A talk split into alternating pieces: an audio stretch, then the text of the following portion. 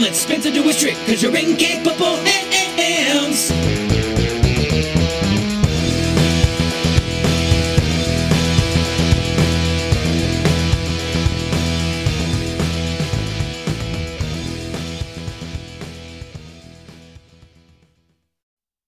Hello and welcome to Keep Off the Borderlands. My name's Spencer, aka Free Thrall, and yes, I know I'm late. I'm late for a very important date, and that date was August the 31st, which is when this episode was originally scheduled to be released because it contains the remaining 21 questions of RPG a day month that I told myself I was going to release as a podcast. So that is exactly what I'm doing. As you may or may not know, I've been doing daily tweets and Facebook posts responding to the questions. Unfortunately, I haven't kept up with the daily recordings, so I will be revisiting those text responses in this episode. Now, we've got quite a few questions to get through, so I, am probably going to keep. so, my, my intention is to keep things focused, but um, no doubt I'll be wandering off on a few tangents. Now, a lot has happened since the last episode. There's a new D&D. Well, sort of. We have a new monarch. And we also have a new milk monitor. Sorry, Prime Minister.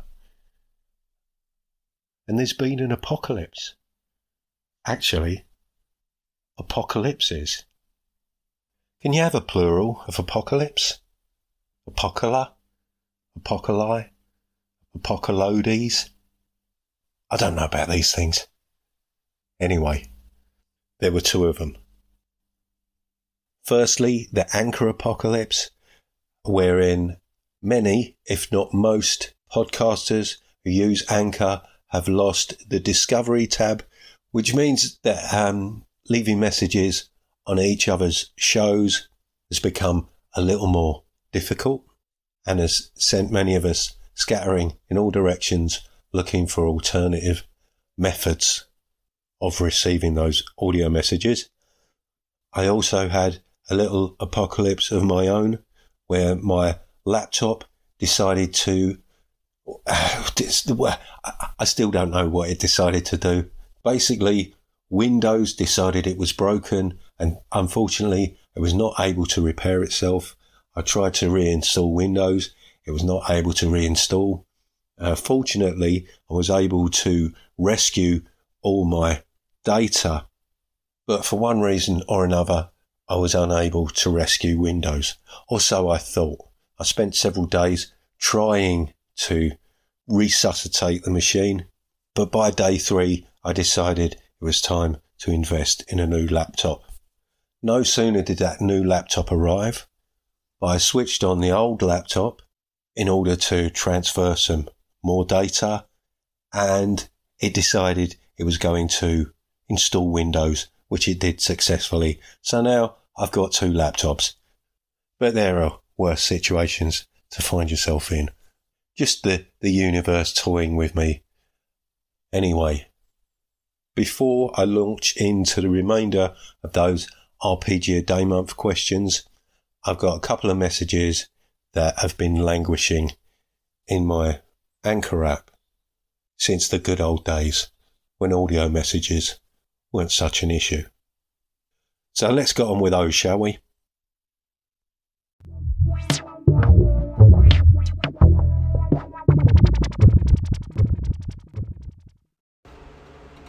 Hey Spencer, it's BJ. Um, I uh, don't have any any specific comments other than just to let you know that I'm enjoying your RPG a day contributions. So uh, keep up the good work, and I'll talk to you later. Hello, is there anybody out there? Just not if you can hear me. Is there anybody home? Yo, Spencer, man, sorry to hear about your laptop, dude. That uh, that sucks. But hopefully you'll get the situation rectified soon and we can hear more episodes. RPG a day is ending for me with the inability to send messages anymore. It's finally happened to me. Thought I might be one of the last. I'm not. Uh, so yeah, I'm sending you a message this way. Anyway, dude, keep the faith. I hope you get your new laptop soon so you can keep putting out episodes. Uh, yeah, talk to you soon. Peace out. Well, ain't I the big liar? Only one of those messages was actually received via the Anchor app. And that was the, the first one there from BJ Boyd, aka Game Doc of the Arcane Alienist podcast. Then we had a little musical interlude there from Menyon, aka Rob of Confessions of a Wee Timorous Bushi. And finally, rounding things up with a message from Joe Richter of Hindsightless. And uh, yeah, I feel your pain, Joe. Those last two messages coming to me via Discord, and a bit more about that in the new outro. Oh, yes, there's a new outro, I wouldn't get too excited. Thank you very much for your messages of encouragement and support. Really appreciate that. And a podcast wouldn't be a podcast without a message from Jason Connolly of Nerds RPG Variety Cast. Take it away, Jason. Hey Spencer, Jason here. So, as far as teaching games, you mentioned Risus. I love Risus. You know I do. I think there's some gameplay mechanics in Risus. There's definitely a um, system mastery ver- version of that with using your d- die pools and, and that death spiral. I wonder if a better starting game nowadays wouldn't be Tricube Tales. Look at Tricube Tales. I think that might be the better one. Um, and that pains me to say as much as I do love Risus. Thank you, Jason. Um, yeah, I do have Tricube Tales, and it is a nice, simple system. In fact, when I initially recorded that, I had to re record some of that due to poor sound quality uh, because I, I was inadvertently recording through my earphones again, and they weren't even around my neck at the time, so that sounded awful. So yeah, I had to re-record that, and in my initial recording, I had mentioned Tricube Tales as being a good one for kids, along with a few others like um, Amazing Tales, Hero Kids, and No Thank You Evil. Those last three specifically aimed at very young children. So yeah, thanks for that, Jason. Always appreciate your input. Take care.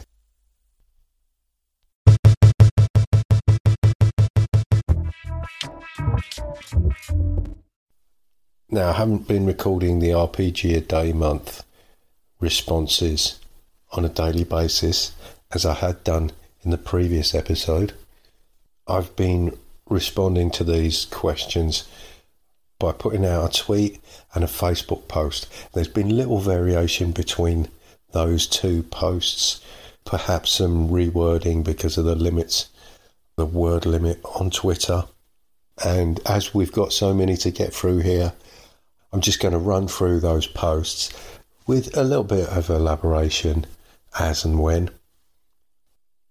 So, RPG a Day 2022, Day 11. If you could live in any game setting, where would it be? Now, that's a good question, but a tough one to answer. What was fresh in my mind when I put out this tweet was that on the previous night I played in a session of Neo Triassic Shoreline Regression Syndrome.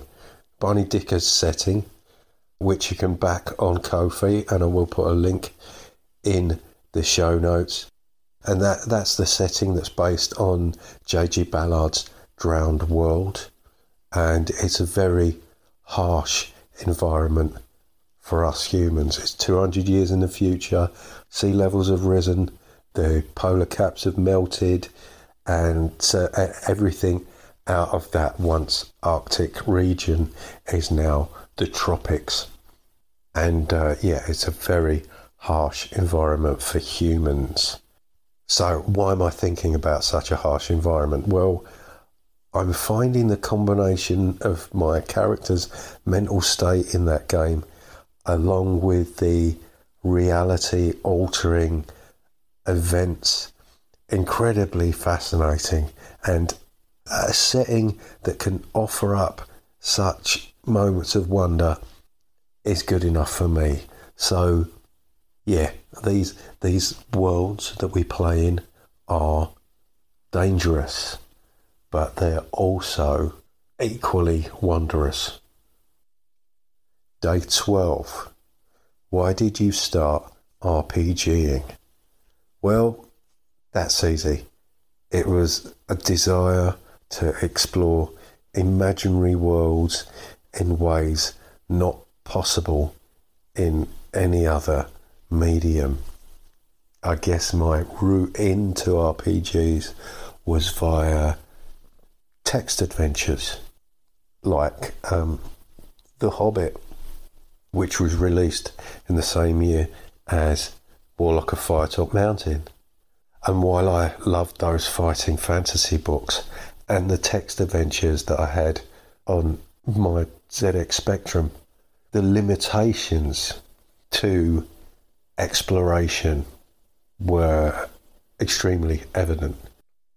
And what RPGs offer, you know, the fact that you are playing in a game that is being run by another person who is creating that world, out of that comes the tactical infinity that anything is possible, that you can go anywhere and do anything, which is why, you know, railroading is considered to be such a problem because that obviously limits that thing that is unique to RPGs.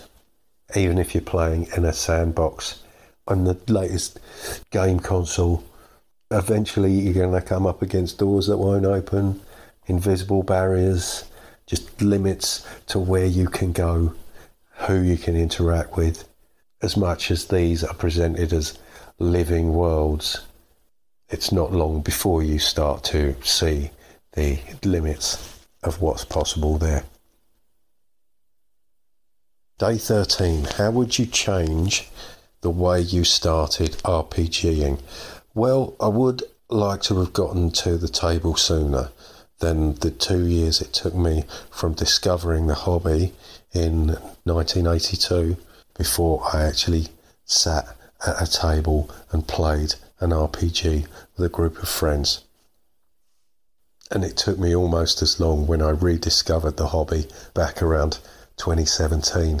You know, there was a lot of um, me hanging around on the peripheries, tentatively getting involved in conversations, and you know, I even managed to start my podcast before I got to playing RPGs again. So there's that. Day 14. Roll 1d8 plus 1 and tag that many friends and suggest a new RPG to try. Now, I did struggle with this one, firstly because I got an 8 and I'm not sure I knew that many people that I played with who are on Twitter or Facebook. Secondly, as one of the least experienced players, I'm unsure of what would be new to to the people I play with. So I'm going to opt for something that's relatively new to everyone, and that is Jason Tocci's 2400, which is available from Pretendo Games on his itch page, and I will include a link. And it's a minimalist lo fi sci fi toolkit that's actually a whole series of modular games that can be kind of mixed and matched and you've got stuff there that you you know you can do Star Trek with it you could do Mass Effect with it. You could do The Matrix with it. You could do Roadside Picnic with it. There's even one module about gardening in space, so you could do silent running with it. A really, really interesting game. And basically, the people I tagged there, the eight people I tagged, were the first eight people I can think of that I play with on a regular basis. And obviously, I can't tag them here. Day 15. Who would you like to game master for you? Well, the first thing I thought of was my very first Bilbo Baggins, Mr. Bernard Cribbins on Jackanory, who sadly passed away at the end of last month, aged 93, a national treasure and an all round legend also famously narrating British kids' TV classic, The Wombles. But if I'm going to pick somebody who's alive, somebody who I'd love to run a game for me is Mr. Joe Richter of Hindsightless and Wheel of Woe fame. Uh, the guy's energy, his creativeness, his enthusiasm, endlessly inventive and I would love to play in one of his games. I mean, recently he was talking about playing out a combat that lasted about four hours. Now, personally, I couldn't think of anything worse, but if Joe was running it, I'm almost certain I would love to be involved in that. Question 16 What would be your perfect game? Now, I'm aware there's many ways you could answer this and a lot of people have answered it in very different ways. Some people spoke about their perfect session. Some people picked a particular game that was perfect for them. Some people spoke about the perfect environment and perfect company to play with. But I thought about this in terms of what I would look for in a rule book or what I would want to see from the resulting game that felt perfect for me. And, you know, I'd look for a game that flowed. I'd look for rules that were intuitive yet fade into the background, quietly doing their job without me having to think about them too much. A game that was contained within a single rule book that was clearly written, concise, evocative, that welcomed the novice yet informed the expert. A game that engaged all who wished to play it with a setting that fires the imagination, providing endless opportunities for conflict, intrigue, and wonder. Now, there's a mission statement. There are certainly some. There are certainly games that tick a few of those boxes, but I'm not sure that there's one game that ticks them all.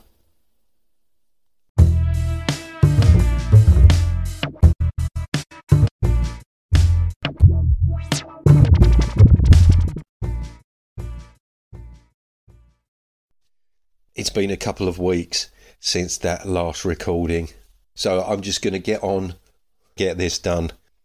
Uh, what have we got? 15 questions remaining?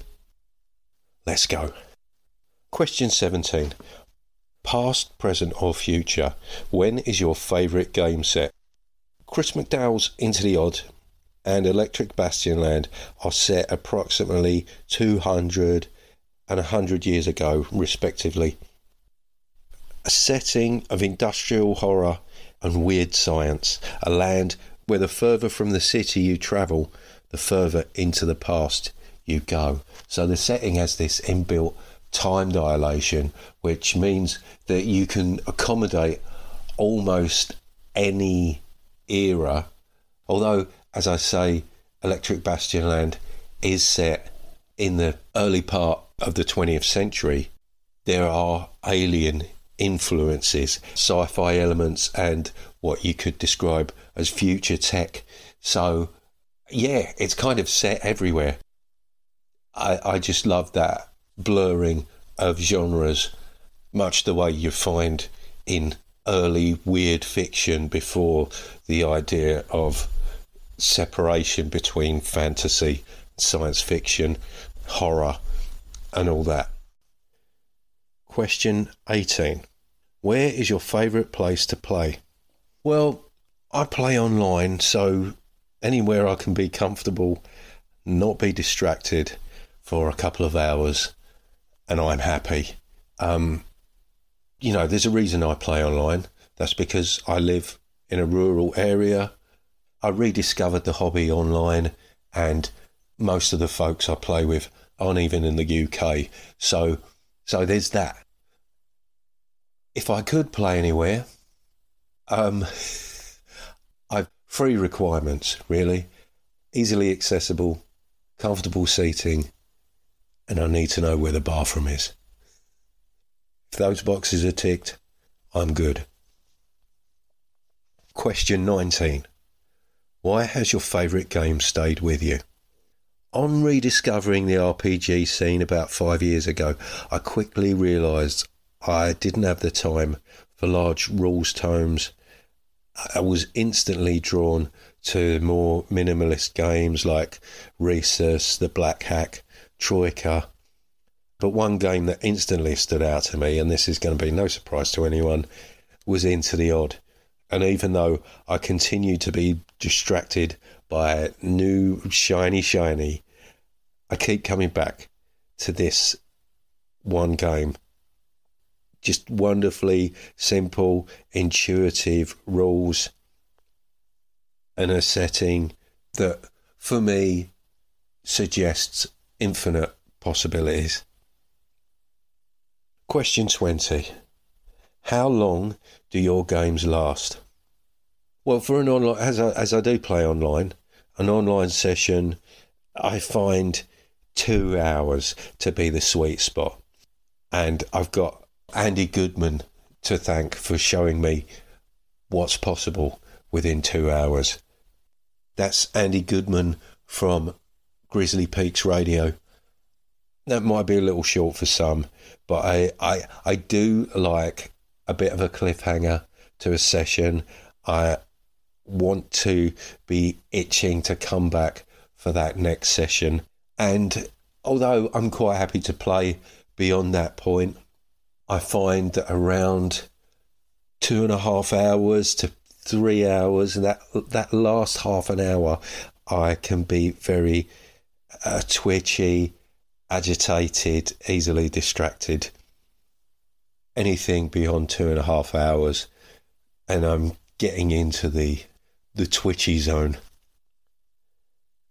Now I realise there's many ways to answer that question. How long does your game last? This could be a question about campaigns, and to be honest, I've got no real idea of of limits to campaigns. Um, I mean, I've been playing Call of Cthulhu for about two years now we have played four scenarios, we're in our we're in our fourth scenario with the same character. I have actually played a couple of other scenarios with different characters, but this kind of ongoing game that we have is yeah, I'm perfectly happy for that to be open ended. Um, it was the same with uh, the Black Hack playing with Dave Aldridge of Deep Percentile although I feel that that that game did kind of come to a natural end. That was kind of an open table set up, a troupe play thing. I had three characters on the go, and well, I say I had three characters on the go. Two of those characters were on the go. One of them died at the end of their first session. Two of which got to level seven, and I felt that I could happily step away from those characters at that point, you know, although there's certainly more that I could do there, and I'd be happy to jump back into that world. So, yeah, as far as how long should a campaign be, as long as it takes. I'm quite happy for that to be open ended. Question 21, or well, this is setting Sunday. Share an intriguing detail from a setting you enjoy. Well, I was struggling with this one. I think it's because I'm not a lawman.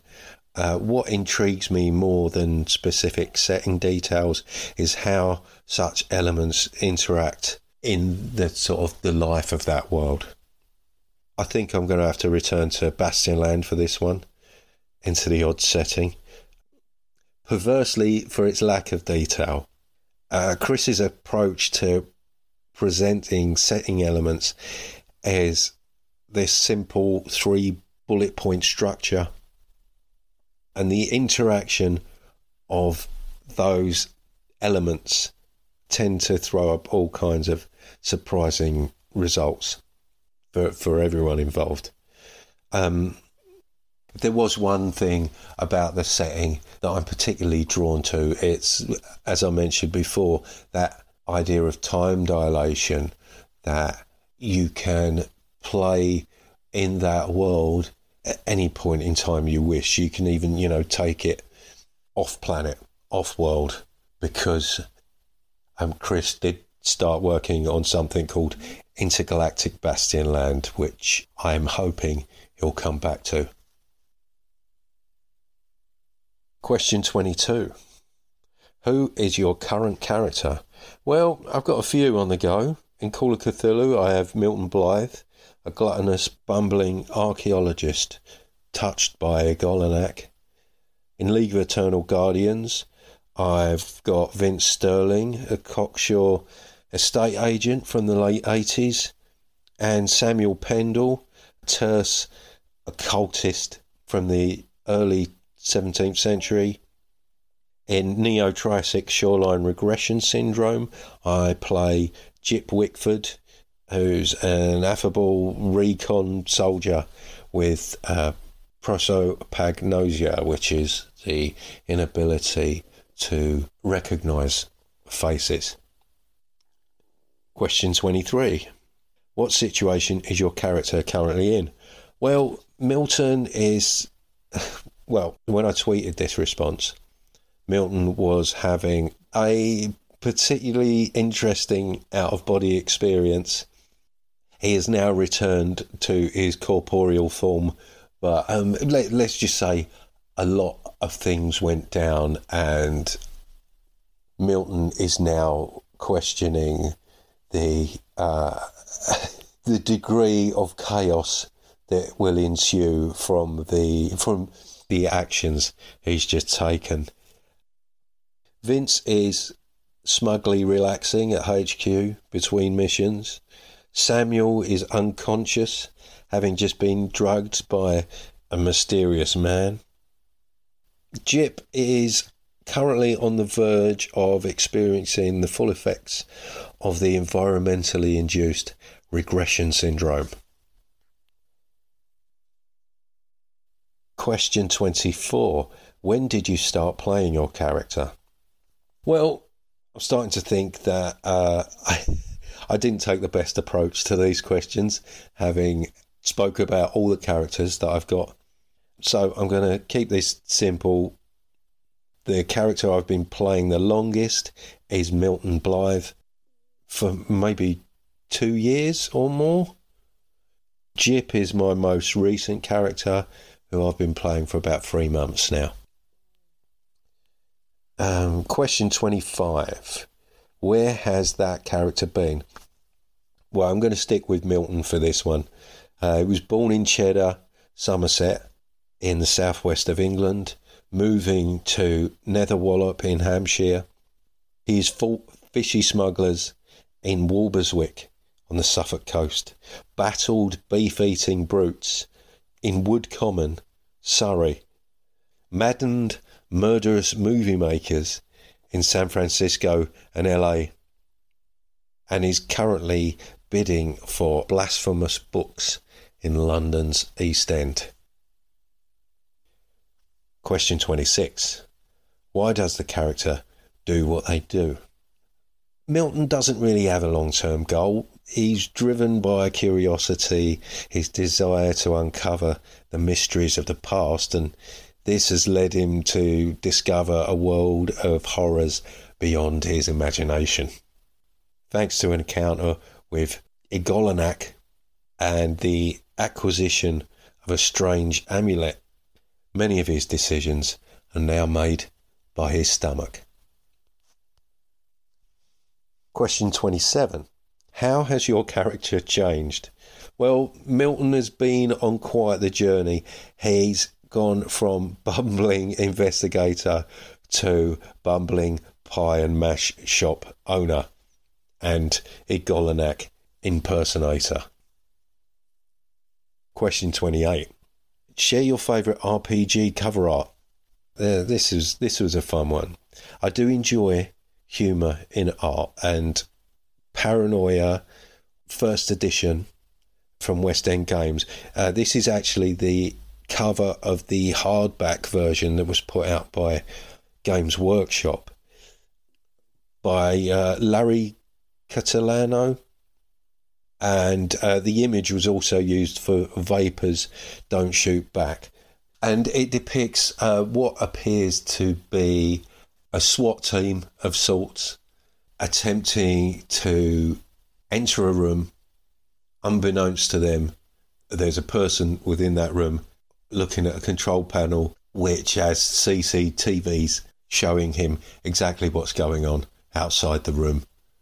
And what looks like some kind of 10 foot tall battle droid lurking behind the doorway, waiting to take care of this unsuspecting assault team. And yeah, this this image is just full of humour. It's got a lot of movement to it and it's depicting a situation which is about to get very messy. And I really like that. Another image that came to mind is the cover of the AD&D Dungeoneers Survival Guide by Jeff Easley. That depicts an adventurer climbing out of a chasm with these kind of I don't know, what demonic looking creatures all clambering up him.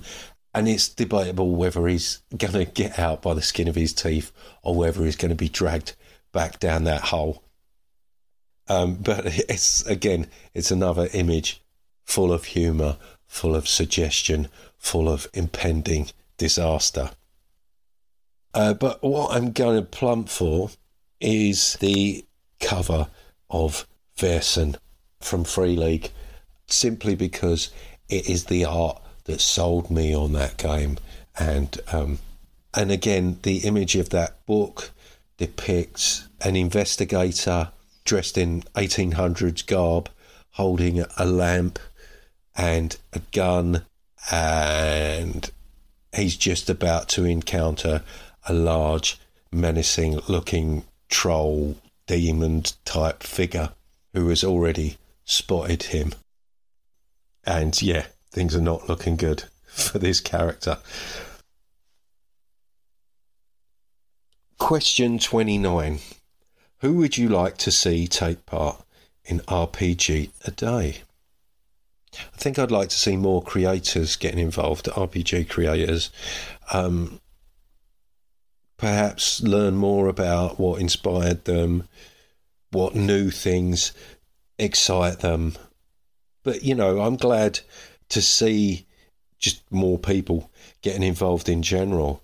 Know, um, one thing I found in posting things on Twitter and uh, particularly Facebook, people responding um, who were clearly not familiar with what RPG a day month was. So next year, I'm certainly going to I think, put a bit more effort into promoting it as we head into August in places like Facebook, because I think that certainly generated some interest.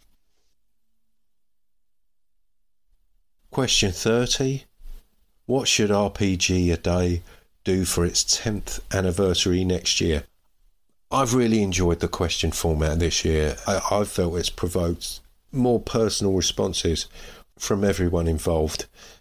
I was thinking perhaps going in the other direction, maybe with image prompts instead of words, perhaps.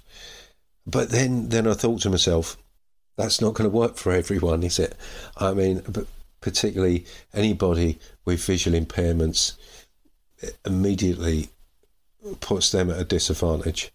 So I'm not sure. I'm not sure what to suggest. Um, bit of a non-answer there. And for the final day of RPG a Day Month 2022, question 31. When did you first take part in RPG a Day Month? Well, I discovered RPG a Day Month in 2019, just two months after starting this podcast, and rather ambitiously, I joined in by doing a daily episode. Now, I was able to keep that going for two years. Unfortunately, I was not able to contribute in 2021. This year, though, with the format being questions, I did feel that lent itself to doing tweets and doing posts from the Keep Off the Borderlands group on Facebook. That worked out really well.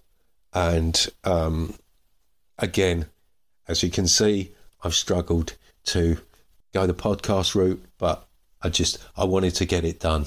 So there you go.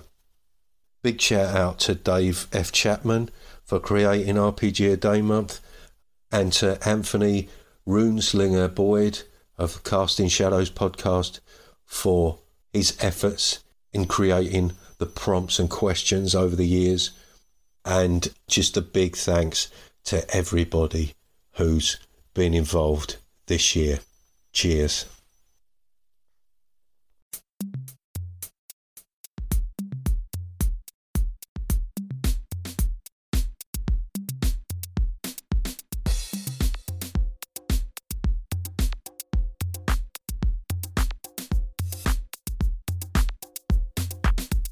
Well, that's about enough from me. Thank you for listening. Thank you for your messages. I really do appreciate those. If you'd like to leave me a message, you can use the messaging function on the Anchor webpage. There'll be a link to that in the show notes, along with a link to SpeakPipe, which may be more helpful for you. You can always message me via my email address. That's spencer.freethrall at gmail.com. Be that text or audio. You can find me on Twitter at freethrall. There's also a Keep Off the Borderlands Facebook page, and I can be found on Discord in the Audio Dungeon and on a few other channels. And if you can figure out how to find me, you know more about how it works than I do. I'd also like to thank TJ Drennan for all his wonderful music, and it just remains for me to say, take it away, TJ.